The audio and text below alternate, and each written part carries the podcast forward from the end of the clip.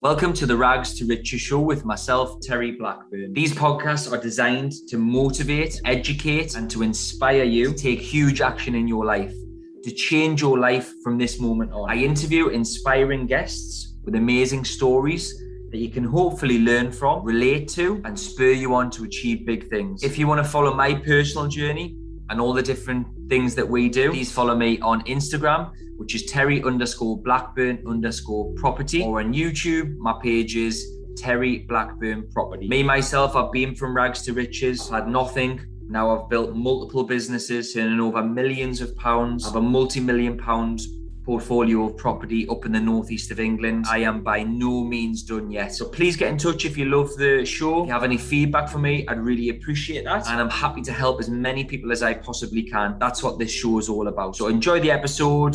Take care. Have a fantastic day. And don't just take notes, take action. Hi, and welcome to the Rags to Riches show with myself, Terry Blackburn. Now, today's guest is one of the most experienced guests we've had to date a guy called John Howard. To give you an idea, he's been investing in property around about 40 years. In that time, he's been involved in either the sale or purchase of almost 4,000 units. Um, he owns his own bond, he's got his own JV fund. He's been involved in various different property deals from small, medium, large up to I think a recent development was around about 150 units in Ipswich. Really experienced guy his stuff. I'm sure there's loads of key learnings and lessons from the episode that you can take and apply to your own property journey. So, welcome to the show, John Howard. Uh, thank you, Terry. No pressure there, then, is there? Thank you very much for that build up. Um, actually, I think it's 43 years, you know. I can't believe it. Where has the time gone? Wow. Where has the time gone? God. Definitely. And I've, you know, I've made a few mistakes during that time, but I've done I've done okay. I could have done better, like everyone, but um, you learn more from your mistakes, Terry, than you do from your successes, and that's what I think everyone needs to appreciate. And everyone, everyone in property will make mistakes. You know, you show me someone in property that doesn't make a mistake, I'll show you a liar. yeah, yeah, I, I think you're right there. But a lot of people don't really shout about or post about the, the things that go wrong, right? The, the only focus. No, it, the, I, I, find a, lo- a lot of people are a little bit like gamblers. You know, they only tell you when they win. And I go and speak at these events, and uh, it's some everyone is so nice. You know, um, uh, it's so pleasant and so nice. But you do come away thinking sometimes, Terry, my God, what have I done wrong? This guy's made a million on this, one and a half on that. You know, they only tell you the the, the truth. Uh, the, the, sorry, not, probably not the truth. Uh, I, I always take 50% of what people say. If I don't know someone, I always take 50% of what they say as probably about right. And and I think that a lot of people go to these events and come back feeling very deflated because they've spoken to someone that's done this and done that. Well, they might have done, but I always say to them, look, take 50% of what someone says to you if you don't know them. And it's probably about right, you know. Mm. Mm. I, I, think that's good advice, you know, certainly from someone who's been around the block in property. I've found that from the networking that I've done and the people I speak up to online, you know, a lot of them are full of, um, yeah, yeah we can swear on this podcast, full of shit. Yeah, so we have, yeah. they just yeah. see and then a lot of people mislead. Yeah. And, and, and Terry, there, there are some that are genuinely have done that you know, and, and I'm not saying there aren't, but I just think that it's very easy, especially as a newcomer to property, to be to be sucked in by uh, some people who who perhaps haven't done as much as they say they've done. And I think that's you just need to keep a level head about it all. And I think I think that's important. Yeah, I think that's a it's a great way to start the show, and I think it's a, a key learning point for a lot of the listeners straight away there. Um, thanks, John. So, what we'd like to talk about, John, on the show is your career so far, broken down into, into three parts the start being just how you got into property, how it yep. all came about. The middle, which is the exciting part, the growth part, which is what everyone likes to hear about, how you've went from zero units to 4,000 over this time. Um, some key learnings and lessons throughout that period as well. And then just the last part is the current, which is what your attention is on right now, what you're looking at going forward. You did mention just before press record that you're definitely not done yet. Um, and you're still actively buying, which I love. Um, so maybe just a little, little bit about the current and what you thought. Yeah, sure. Okay. So we start start at the start, shall we? Just, just how you got into it. That'd be great. Okay. So I was, I, have been fortunate, you know, and sometimes you're better to be lucky than you are good. If you get, is that the right word? I think it's someone said that. So my father was a was a greengrocer in Felixstowe, small town in Suffolk, mm-hmm. and I was very fortunate that. Um, when he was when he was 60 odd, um, he decided he wanted to be an estate agent in the same town as he's a greengrocer. Now, the problem with that is people know you, small town, people know he's a greengrocer, not as an estate agent. So what do you know about valuing houses? So it's a bit of a problem, to be honest with you. It was a bit of a problem. But he bought a very small little business um, didn't need the money to be fair. Um, led a pretty modest life. Didn't need didn't need to make a lot of money out of the estate agency, but something he's always wanted to do. So he bought this estate agency. I was at school 10, 12 years old, and in the holidays I used to hold the tape because in those days you had a tape. You know, when you went round someone's house to, to measure up, you you know you had a you had a, a, Yeah. a Not, wasn't not it infrared? Yeah, exactly. It was a tape. You needed two people, in other words. So I used to go and help him. He was a one man band, really. And um, he didn't do very well at it. He, to be fair, he wasn't a great estate agent. Um, nice man, good businessman, um, I would describe him as. And of course, when you sit around the, the kitchen, the dining room table at lunchtime, in those days, people used to go home for lunch, by the way. So when I start, I eventually started work with him when I was 17 um, and uh, properly. And uh, you you'd walk home for lunch. You know, that's what people. The office was closed. You walk home for lunch. That's how bloody old I am, to be fair. Anyway, so um, I joined him when I was 17. He'd been ill in hospital, and the there was really no business because he'd almost closed it because it was he was in hospital. He came out of hospital. I joined him when he was 17. When I was 17, so I could learn to drive. I soon realised after a few weeks that hey, this prop this is all right selling a property and getting for someone else and getting a bit of commission, but it's far, what you know, why aren't we burning buying and selling them ourselves? It was a, natural for me. It was a natural thing. Hmm. He went back into hospital after four months, so I was left to run the business on my own, basically with a lady called Mrs. Leader. Now, Mrs. Leader was a very nice, very bossy, very nice lady, and but she used to give me spelling test. She gave me a spelling test every morning because my spelling was so bad. I mean, what's that all about? And also, I used to stammer, so I, I hated answering the phone, and I would never make a phone call. Not a good thing if you're an estate agent, to be fair. Not a great start, is it? Anyway, so I battled on through, keeping the business going until he came back out of hospital. Um, and then um, I managed to save a little bit of money. Um, uh, and my mother, bless her heart, who's still alive, 95, she's still going. Um, she um, lent me a little bit of money, and I managed to and I borrowed some money from the bank. So on my 18th birthday, I'd managed to buy two flats and uh, in a building. I bought them off a, a developer who we used to deal with. And it was a rump end of a deal. He just wanted to get rid of the last two. And in those days, um, well, n- not so much now. There aren't many what they call sitting tenants. With sitting tenants, you'd pay fifty percent of the open market value because you couldn't get them out. They were there on a on a low rent. But I managed to um, sell one of the flats to the tenant for seventy five percent of the open market price. I bought it for fifty, sold it for seventy five. That way, I wasn't in for much on the on the on the other one, which I then sold, sold on later on, and then moved on and bought another property. And what I would say, if you're going to borrow any money off family, especially, always do it on a business basis. So always do it on a professional basis, so that um, if you've got any siblings, they don't get the hump about you borrowing the money cheap off your mum, dad, or whoever it might be. If you're in a fortunate, I was in a fortunate position that you know they lent me a small amount of money. My dad wouldn't because he didn't want me to lose the money. Funnily enough, but my mum did. And then with with the profit my mother made, she she she she bought herself a new kitchen because my dad was too tight to buy one for her. So everyone was a winner. Terry, everyone was a winner. And of course, if you if you get the money back to people at a good interest rate and a bit of share of the profit, guess what? She wanted to lend the money again. Again. So we did it a few times. So I was very fortunate that I had that start in life, and and not everyone has that. And I admire people that have no start in life whatsoever, in no help, and do well and, and and being and being successful is relative to where you start from i think sometimes and your background and i was fortunate to have that background i, I don't deny that um so Just to jump in there, John, what, what was it Yeah. about property? So buying properties at 18 isn't, you know, the norm. A lot of people aren't. A lot of people are too busy getting drunk. Well, to be yeah to be honest with you Terry, i was a bit worried because i was academically i was useless um i wasn't uh, at sport i was quite a good sportsman at school so i was although i stammered and and all the rest of it i, I you know that helped um but actually i was a bit worried because what the hell was i going to do because i wasn't very bright i didn't have any real qualifications at all i came out of school with a couple of o levels or something Uh, and I worked very hard for that, by the way. So it wasn't as if I was being lazy. So I had to do something. And I think, you know, what you've got to remember, a lot of the, a lot of entrepreneurs and people, um, not just property, but other people, sometimes they have they have they're not that um, academic sometimes, but they have a different ability. And I think it's you know they, they you know they say you're slow slow um, slow at developing something, don't they? But um, so so I got to so um, when I was um, a year later, my father still wasn't well, so he decided to sell the business to someone. So he sold the business for peanuts, really. The guy then said, "Would I stay on as a manager?" Um, I said I would. Um, so I thought that's handy. Then I thought, well, actually, if he wants me as a manager, I should try and buy it myself, really.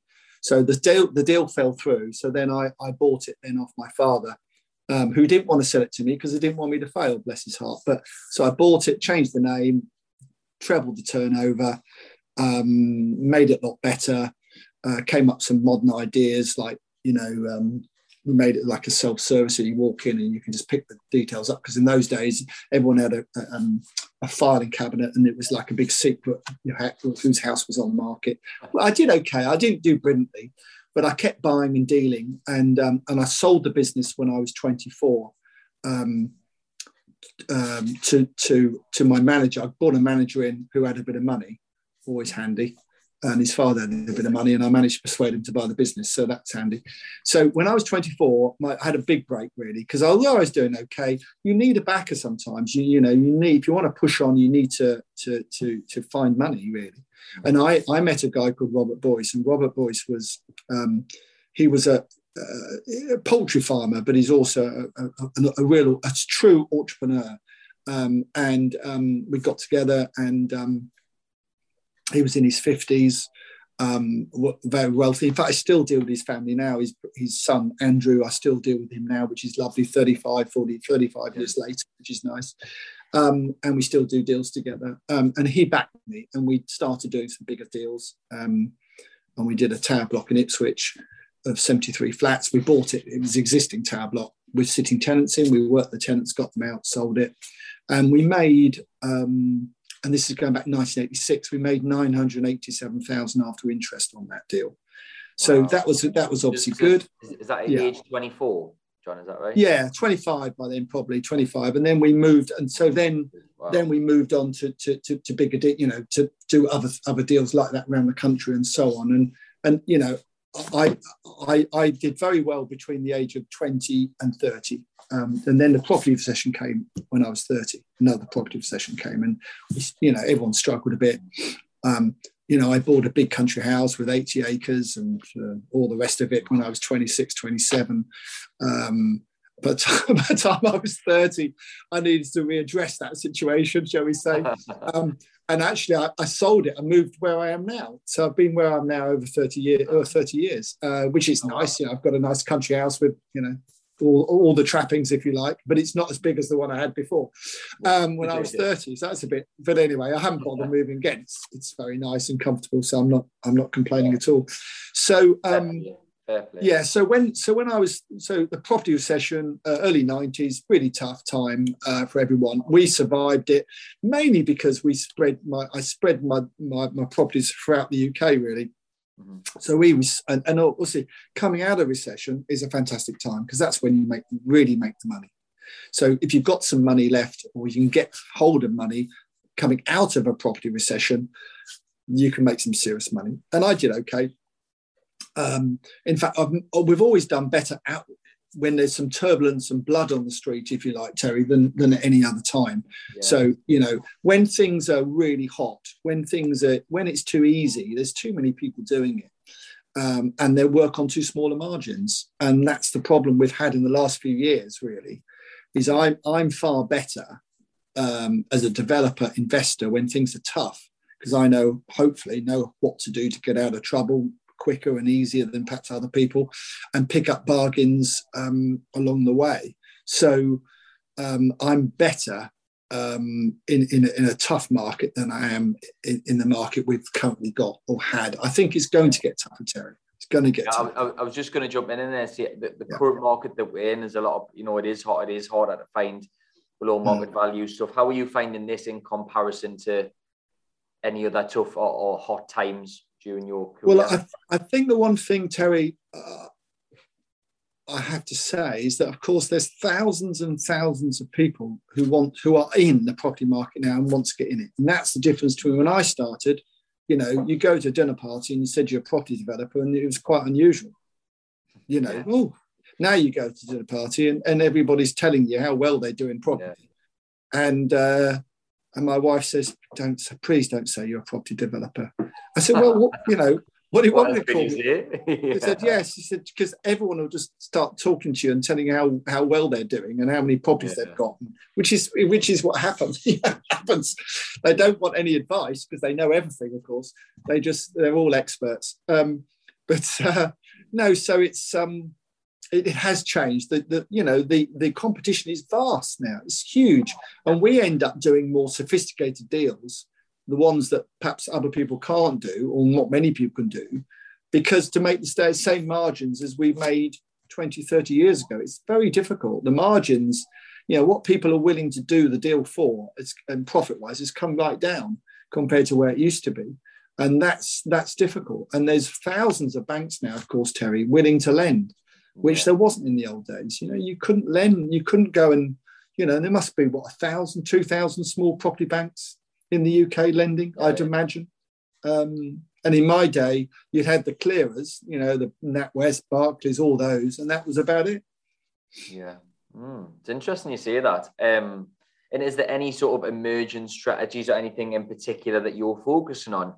Um, I know you mentioned that the more complicated deals. Um, is anything in particular that you're focusing on at the moment, John, or is it a bit of everything? Or well, Terry, one thing I'd say to you is there's nothing new in property all these so-called strategies that these educators come uh-huh. up with you know there's nothing new we've been yeah. doing it i've been doing it for the last 40 odd years and people have been doing it 100 years before then and so yeah. is everyone else and all my friends yeah. at my age go what the hell's all this about we've been doing that for you know so it's all it's all changed you know so there's nothing new there's nothing new in property but what i would say is you take the pd you take permitted development on office to residential we were early, we were in on that very early, like a lot of other developers.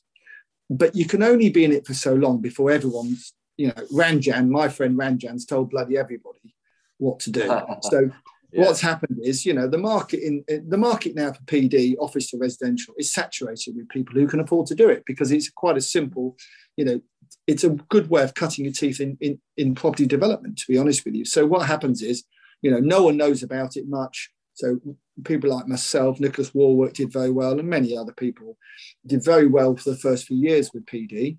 Um, you know, and now everyone's jumped in. So now we're on to something different. We do, you know, we're, we're, we're constantly trying to find different deals, different things to do. I personally think commercial commercial um, property is in a property recession at the moment.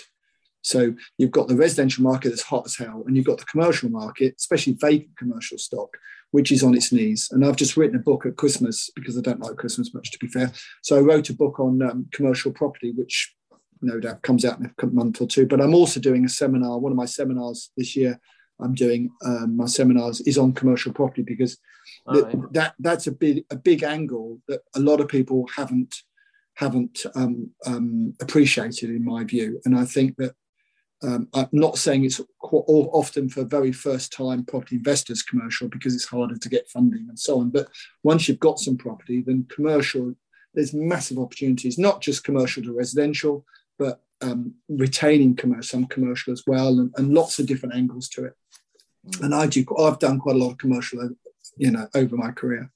Mm-hmm. Okay, that's an interesting one. Not many people are saying that, and um, like you say, because online they're, they're, focusing on the shiny penny stuff, aren't they? And they're focusing on the good and nothing yeah. else. Um, yeah, no, no, thanks for that advice. I think it, it, it's good for the listeners to hear that as well, John. Um, so started off a couple of units gradually and sold your business. You got into business with someone who funded you. Then you started doing these huge yeah. deals. I mean, 900k in 1986 is equivalent to well, at least treble now, maybe like that. That's yeah, that's probably. But but but, but you know what?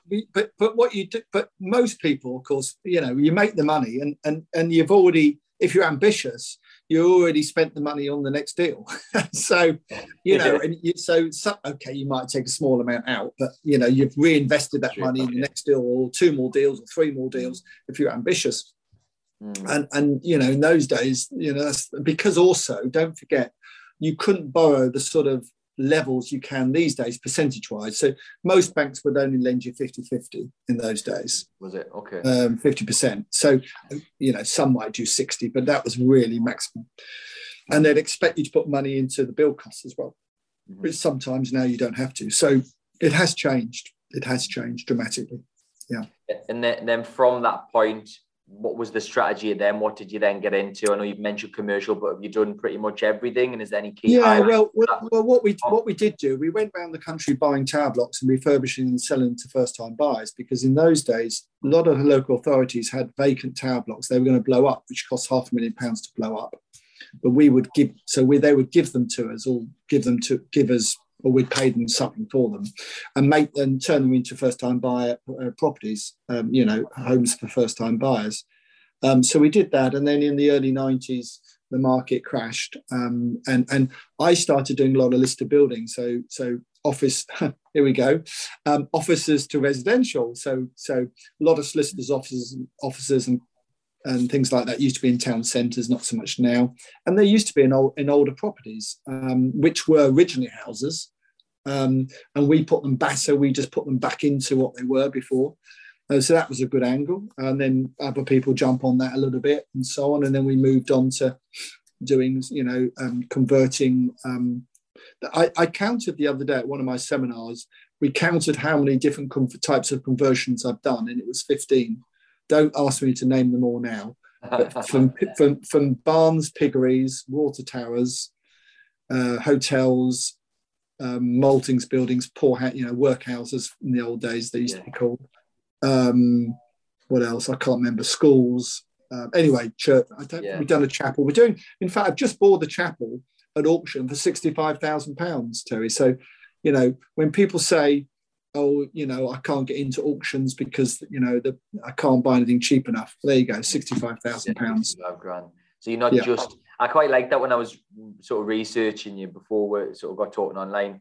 Um, I quite like that that you're still regularly doing the small deals. It's not just these huge multi-million pound tower blocks, like you say, you're also yeah. doing the, small yeah. stuff as well. Is there any reason behind that, or no? Uh, well, it's just fun, really. And and and my stepdaughter now, uh, Tiffany's in the business, so so that, that's that. To be fair, that was one of her. She she looks after she looks after the auction side, so we buy a lot after the auctions. So we try to, and I've just arranged a couple of revol- revolving facilities with banks to buy. Um, to buy um, during, but also after auction, because I think the auction market is going to really come into its own. So with auctions, auctions are a great barometer for the overall property market. So when the auction market uh, starts to slow down, it goes from an average sale rate of say 75% down to 50%, then you know that, that the, the, the, the normal residential market is going to follow six and nine months later.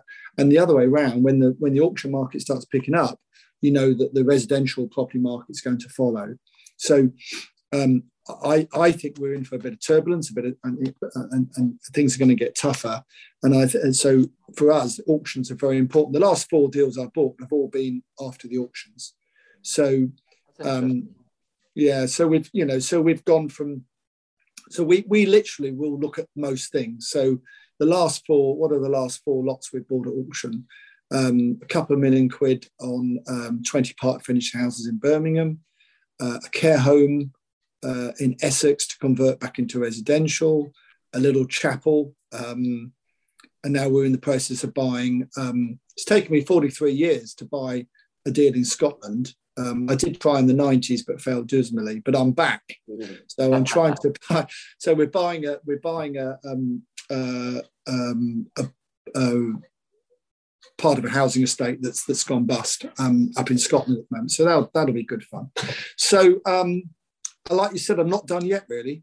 So um, someone asked, um, who's the, I'm um, just trying to think of his name, the um, actor um, who, what was it, uh, Eddie Murphy. Someone asked Eddie Murphy a few years ago, they said, oh, you know, what have you been doing all these years? You haven't had a hit record for eight, a hit, hit, hit film for ages. Yeah, yeah. And he said, and he said, I've been working. And um, you know, pay. He doesn't need to pay his mortgage, does he? I'm sure, but you know, pay, yeah. pay paying my pay, paying the school fees, paying the mortgage, yeah. and that's a bit like property, you know, sometimes in as much that you can't always be doing high high high profile deals. You know, the deal we did uh, two or three years ago, which we're just selling the last few now in, in Ipswich, where I live. Um, we bought a building that was um, had been started, so the skeleton had been built, 18 stories high, um, and, and we uh, we spent 26 million finishing it, and now we're selling them and all the rest of it. We, you know, you can't do deals like that every week, and you probably don't want to. Uh, and having the spread and, and, you know buying a chapel for 65,000 for me is is you know it's not one I've got to worry too much about, or anybody else would have to worry too much about, probably to be fair. But you know, it, there's good margin in. I look at the margin, not not the value, not not the price I'm paying. So I look at the I look at the I look at the profit level. So if I can buy a chapel and I can make a 40% return on it, great. You know, you can you could buy something for you know 30 million and lose money if you're not careful. So it, it's all about the deal. It's all about the profit level in that deal. And I'm not ashamed to buy a property for whatever, 30,000 if I had to, if it was a good deal, or one at, or one at potentially, you know, 15, 20 million. Um, um, if I could, if I could, if the margins are there, the margins are there, and and that's how I look at it. Um, and you know, also, also the other way I look at it is that the chapel, um, the profit on the chapel might pay. You've got to look at it in terms of monetary value. You know, the chapel, um, the profit from the chapel. That's if it goes well. By the way, if, it, if it's a disaster, we don't, we can't get planning on it. Then it'll be back in an auction somewhere and yeah. lose money. But, um, yeah yeah, resell it. But hopefully we'll get planning for residential on it. Um, mm. But I mean, the profit from that will pay for, you know, might buy a new car or might buy. So you know, yeah. you've got to look at it like that as well. It's it's mm. it's that, that's how I look at it anyway. I don't look at it as I don't want to do something because it's too cheap. I don't I don't look at it like that. Mm. No, I like that. Again, I think that's great advice and um, not getting too too carried away. I think you know you could easily just focus on the huge deals that a lot of people can't even afford to get into because of the level that you're operating on. But but you know, you're letting the numbers guide you. And if the, if it meets your criteria in terms of a profit margin, then you go for it. I think that's a real a real good approach. And if, did you ever find yourself getting carried away, as in you were getting on the, all these big deals, and you thought, I'm not even going to look at those little well, ones, or you always continue with the little? I have to, I have to admit, when I was 26 years old, and I had a Bentley Turbo with a driver, and a Porsche and a Range Rover, I was probably getting myself to the point of being a bit of a prat. Um, I, mean, I, can, I think everyone can relate to that. If you were making 900 grand a year, 1986, but, 26, but, you got to do it. But I, I did pull myself back from that situation a little bit, and and in fact, in fact, in fact, buying, I got involved and I bought um, a share in Cambridge United, and we talked about that earlier. Off, yeah, yeah. Off. Um, and I, I spent 15 I spent 18 years at Cambridge United as a director and shareholder, and 15 great years. You know, we we were we were very close. There's four of us that owned the club between us, and it was a it was an amazing time. And of course, I was very you know, I'd get off the team. I'd get off the team coach at, at a stadium somewhere. Um, and uh, they'd want my autograph, and I had to explain to them that I wasn't a player. You know that you don't want my autograph. I'm not a player because I was the same age as, or younger than some of the players. But there we go. So yeah. good times, good times. But I mean, I think the answer is you need to be humble and keep your feet on the ground and and and you know you, everyone's lost money in property have been at it a long time and that and that's a very humbling experience in, in any case but i mean i just think that you know um, and, and there's a really good saying and money shouts wealth whispers and i think i think um, you look at some of the most most successful people they don't go shouting about what they've got. They don't. They don't. You don't. You don't see them um, sitting in their Ferrari on on LinkedIn or something, do you? You know, they don't do it. And um, and I, I learned from an early age. It, it doesn't. It, people don't. People don't um, like it. You know, people. What you know? Why do it? It's it's it's it's not my style these days. Put it like that. Put it like that. Yeah, I think that I've just wrote that down. Money shouts, wealth whispers. Love that. Never heard that before. Um, thanks for sharing. Um, just out of interest, Have you um have you got a sporting background? I know you said you were good at sports when you were younger, but like to buy Cambridge United, do you support them? Are you a big footy fan or every yeah? So every every so every football director is a frustrated footballer. That's what they say. A footballer that wasn't good enough, and that's absolutely right. We all were. And yeah. the one thing you learn with uh, early on as a, as a director of a football club is that most business sense goes out the window. But apart from that, is that you you back them or you sack them. So we had a David Rushton was our chairman at Cambridge for a little while, nice old boy, and he said, John, you back him or you sack him. So you back the manager until you decide the day that day he has to be sacked. And and we've sacked. I think I sacked about ten managers in the end. Um, it's very it's a tricky old game. And yeah, it is. Man, it's cutthroat. It's cutthroat. But I've never worried about. Um, I'm always I always think people tend to appreciate um, if you're going to, if you're going to fall out with not I try not to fall out with anyone, but you're better off just to be honest and say, look, I'm sorry, it's not working out. Uh, we're best to go our separate ways than you are to to continue to try and work with someone that isn't um, you know isn't capable or or, or, or you just don't get or just for whatever reason you can't get on with and, and uh, you know and I think I think people appreciate the honesty sometimes um, rather than go for the painful painful experience of you know weeks and weeks of torture mm. which is what yeah. happened and the, the, the ultimate and, and the and, and, and the outcome's the same mm. Yeah yeah yeah I, I, completely agree sometimes having the wrong people in the wrong positions the cancerous on And certainly my business you know i've had people like that in the past where as soon as you cut them out or you remove them the yeah. business flourishes and you, you don't actually yeah. and, and other people around you go oh well that's well that's much better now well why didn't you tell me that earlier but the one, yeah. the, one, the one thing i've the one a, a, bit of advice i always give people is that you know when you're talking about getting um, consultants in when you have to get consultants in for bigger projects and so on is mm. always surround yourself with the best people you can find and the best people you can afford because the best people only cost a little bit more than an average person and actually pick the best. Uh, it will make you look a lot better, apart from anything else. And, and some people are always concerned that always, oh, you know, they're going to be look better than me. Well, I hope the people I I work with are better than me because you know the only difference between them and me, they're brighter, they're brighter, they're brighter than I am. They're more educated than I am, uh, and they're specialists in their field.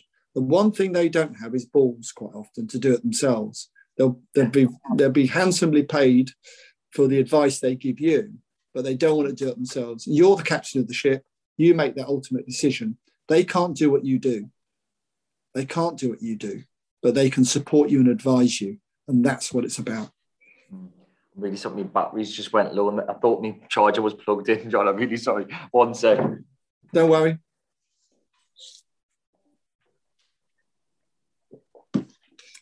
Sorry, mate. That's right. This is, you can tell this isn't scripted um, there you go. Sorry, mate. Um, well, my charger is plugged in, but the, anyway, um, yeah, I think uh, what I was going to ask on that is there anything that you learned from the experience at Cambridge running an organisation like that, a football club, that helped you with property or um, yeah, benefited you in any way, as in managing all them people or that type of environment? Yeah, I think the great the great thing about uh, the great thing about a football club and about being a directors, having a directors on a, you know, being a board of directors is that, you know, property is very insular. And all my friends, really, uh, most of my friends over the years have been property, rela- uh, property related, you know, be, because we work together or they're other property dealers or they're this or that, all in property. So when you're thrown into a situation with, you know, four other board members, quite often, or five, all from different backgrounds, it gives you a really different angle about life in general. It's not all about property. You know, there's people made money in, in all sorts of different um, all sorts of different areas. Um, and, and, and it's interesting to learn from those people and how they've done it. Uh, because it obviously it's a totally different business to the one you're in. And football, of course, is even even just a, a complete mad business all all on all on its own. And I've met some through the football. You know, I've met some fascinating people when you go to you know other clubs and you know successful successful people over the years and some who you kept in touch with. I sat next to Yuri Gre- Uri Geller. Um, oh, yeah. He was involved in Exeter for a little while. Excuse me. And um, he sat down at the dinner table uh, before before the match, and he said, "I suppose you want me to do this." And I sat next to him, and he just bent a spoon. You know, just think, well, I didn't actually ask you to do, it, but it was quite impressive. So yeah. you know, there's lots of stuff. I've got loads and loads of stories. Yeah, the experiences, yeah, definitely. Who I've met over the years, as most people have, I suppose. Most mm. people met a lot of people, have But mm. um, Robert Maxwell was a bit scary, I have to say. He was at Oxford yeah. United. He took over the Oxford United for a little while, and he was he was he was scary, mm. scary. Yeah. Um, very unpleasant. Didn't say didn't say a lot to anyone, and what he did say wasn't very pleasant. yeah. I, I, always think there's no need to be like that. Whoever you are, no. whoever successful, and he lost everything in the end, didn't he? But I mean, whoever you are, I just think I just think you need to treat everyone the same. As I always said to my stepchildren when they were little, you know, whether it's Ronnie the gardener outside or whether it's you know somebody somebody, you treat them the same. You say good morning yeah. to them it doesn't matter who they are, um, what level uh, or you perceive level they are, they're all on the same level and you treat them all the same. And I think, I think that's yeah. really important. Really important. Mm, yeah. Definitely. No, I love that. Love that. So we talked about some of the highlights. Um, what's your attention on right now, John? I know you've mentioned you're still actively buying anything else your attention is on right now in terms yeah so so so really what happened was uh, terry about four five four years ago i got a bit fed up with all the advice people i kept giving everyone advice for free uh, over the years you know people being like oh john i'm thinking of doing this what do you think? And i thought i think i write a book. So i wrote this book um, uh, my first book on um, um, on just generally on advice on um, property um, property developing and investing and um, I, I, I didn't know what I was doing. I just put it on. I just put it on Amazon, and um, and then people started talking to me about it, and then I then Property TV contacted me and said, would I what, like to go on there? So I did a bit on there, and then they said, oh, you need to go on these. Um, you need to do, do these landlord shows and stuff. So I didn't really what I was selling, but it's good fun. Meet a few different people, so I did that. And then, oh, you've got to speak. When you're there, you need to speak. So then I spoke, and that seemed to go down okay. And, and it's just snowballed. So I've had a, you know, from from getting to the age where I could be, I could be retiring. I'm, I'm, I'm actually doing more now than ever. And um, uh, uh, so I've got a couple of TV shows that I'm involved in. Property Elevator, which is a fourth series, starts soon, um, and another one called Property Graduate, where um, I, the, the winner, um, the winner of the property graduate gets the opportunity um, to go out and buy a property of up to a million pounds that I, I fund. And then we share the profit 50 50. So we've done the first year of the graduate, and um, Alfie Croft won it. And Alfie, I'm delighted to say, came and joined me uh, in my business because he was that talented. Um, that wasn't part of the prize, but um, that's a bonus, if you like, for him. I yeah. like to think it's a bonus anyway for him. He might, he might, he might think different. different. he might think different to that. Yeah. But um, and, and, he's he's desperately seeking the, a deal that we can do together because that's mm. part of the prize he won. So, yeah. uh, and we've got the next series of that starting in May. Um, um, so so I've got I've got Helen and Fiona um, and my two um, very able um, ladies who helped me on that show. So it's a little bit, it's a bit, it's a bit like the uh, the um, the Apprentice, obviously, but it's good fun, and we've had some really interesting people. So with, with that and the elevator and my books, um, it's it's been a really fun time, really fun time, and I'm really enjoying myself, and and still doing still doing deals, meeting a lot of interesting people. Um, and we also started a joint venture fund where I'll invest in other people's deals. So they bring me the deal and I'll, and I'll put in the junior debt and they put very little in and we share the profit 50 50 and they get the, my experience during the project as well. And then I've got my seminars, which um, I, I, don't do that many because I'm really busy, but the ones I, I do, I really enjoy. Um, and yeah, so it's, it's all it's all go. It's all go, Terry. Very okay. busy. Sounds like a fair play. Fair play. Do you have an end goal? Not in... really. No, I think um, I don't. It's interesting that perhaps I should have. You just got me thinking now, Terry. Mm. Um, I, I'm I'm a bit like one of those um, those batteries. You know, you just keep going. You know, so I'm just keeping going. I'm enjoying what I'm doing. You know, I'm enjoying I'm enjoying the fact that um, I'm meeting a lot of um, young people who want to who want to get into property, and if I can help them do so, that's great. I've got two stepdaughters who are now both involved in the business as well. Um, so so you know that's inspired me as well to to push on a bit more rather than perhaps sit on my laurels uh, to push on and, and, and, do more deals. So um, you know while i'm enjoying it and uh, and i can i can i can make some money and cover my overheads it's got to be all good isn't it terry?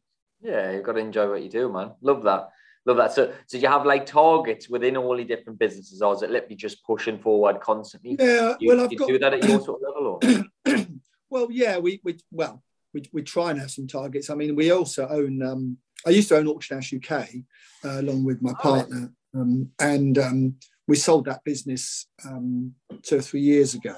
But we also part of that was we also ended up owning Fine and Country in Norfolk, the estate agencies business. Right, yeah. And we've got six offices in Norfolk, which uh, which do very well. Um, that's a really good little business. Of course, I I I always said I'd never get back into a state agency, having sold my estate agency when I was 24, and here I am. we've owned those for 10 years. We I don't get involved on a day to day, but I don't quite understand Terry. But I go and see the officers once a month or so if I can, once every six weeks, mm. and um, it's always bacon roll day and it's always my turn to pay, which I don't understand. and it's not Greggs. Oh no, we don't get it from Greggs anymore, John. We get it from the yeah the deli up the road. The fancy one, yeah. It's twice and the it's price. Always, and it's always my turn. Surprise, surprise. I bet you there's no sick days on that day. I bet you everybody's in. Nobody's late either. They've got a very motivated team. I'll give you that. Yeah. I love that. Love that. I just love the fact that, you know, it's clearly not money anymore that drives you. You know, you're operating at a, at a high level and you're still pushing and you're still. Because obviously I'm nowhere near where, where you are, but I've got quite a lot of property and I'm, you know, I think I'm doing well. A lot of people say I'm doing well, but then you get to a stage like when when do you stop or is or do you stop or when's enough enough? But by the sounds yeah. of it, you know, you uh, some people might just not. You just always push forward by the sounds of it.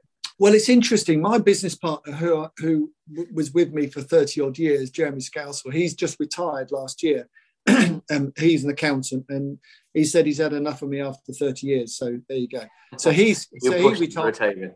Yeah, he retired, and I and I've and I've um, and I and I've pushed. You know, I'm busier now than ever.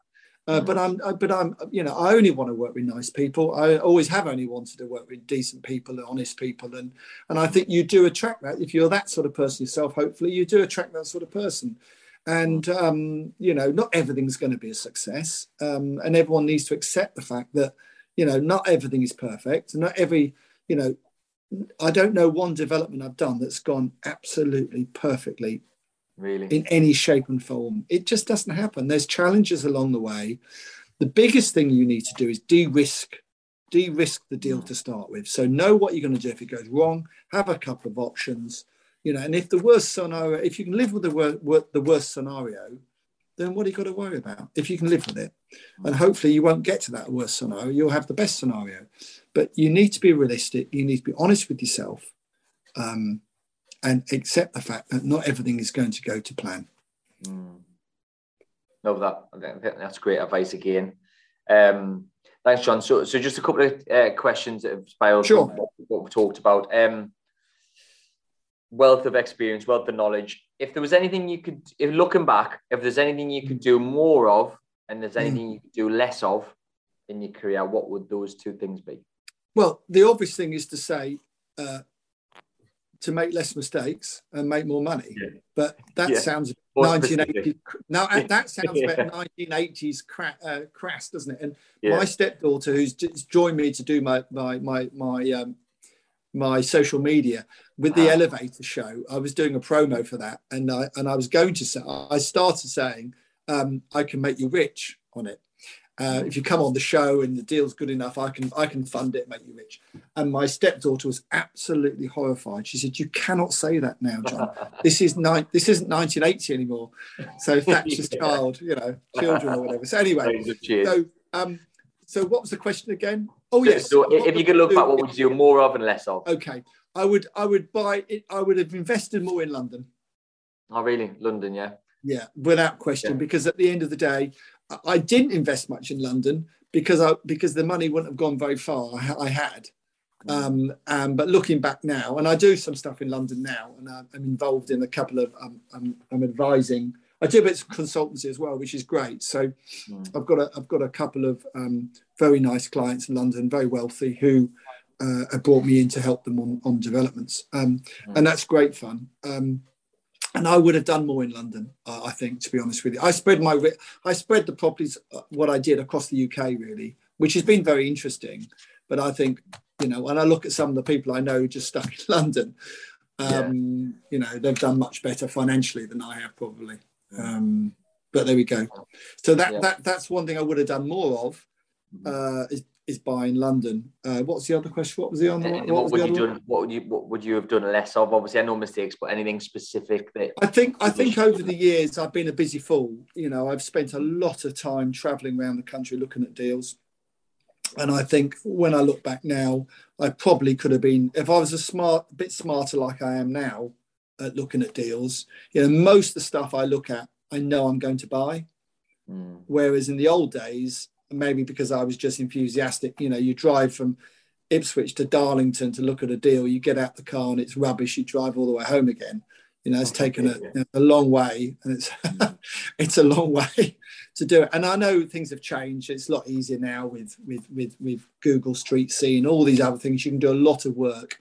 But my advice is always, whether especially if it's an auction property, always view the property internally before you decide to buy it. Always. You know, some people say, "Oh, just it's cheap. I'll go." You know, I always look at it. Always inside Love that. Great advice. Do research up front. Yeah, man. Love that. Um, so the show's called the Rags to Riches show. Um, yes. what does being rich mean to you? Because you can be rich in monetary terms, assets, time, relationship, loads of different things. What does that, when I say that phrase, what does that mean to you, John? I, I, th- I think it's relative. I think it's totally, utterly relative. And I, I know a few people who are, are, are properly wealthy. You know, they've got hundreds of millions. Uh, oh, wow. Are they happier than the rest of us? No. Are they paranoid about who their friends are? Yes. Is it difficult for their children to have a proper job because they've got so much money and they've got nothing to work for? Yes. So I don't think that is the I don't think having hundreds of millions is the answer. I think there is a level where you go from, you know, wanting nice things. You know, most people start off buying wanting to buy a terrace house. They buy a terrace house, they buy a semi. They buy a semi, they buy a detached. They buy a bigger detached.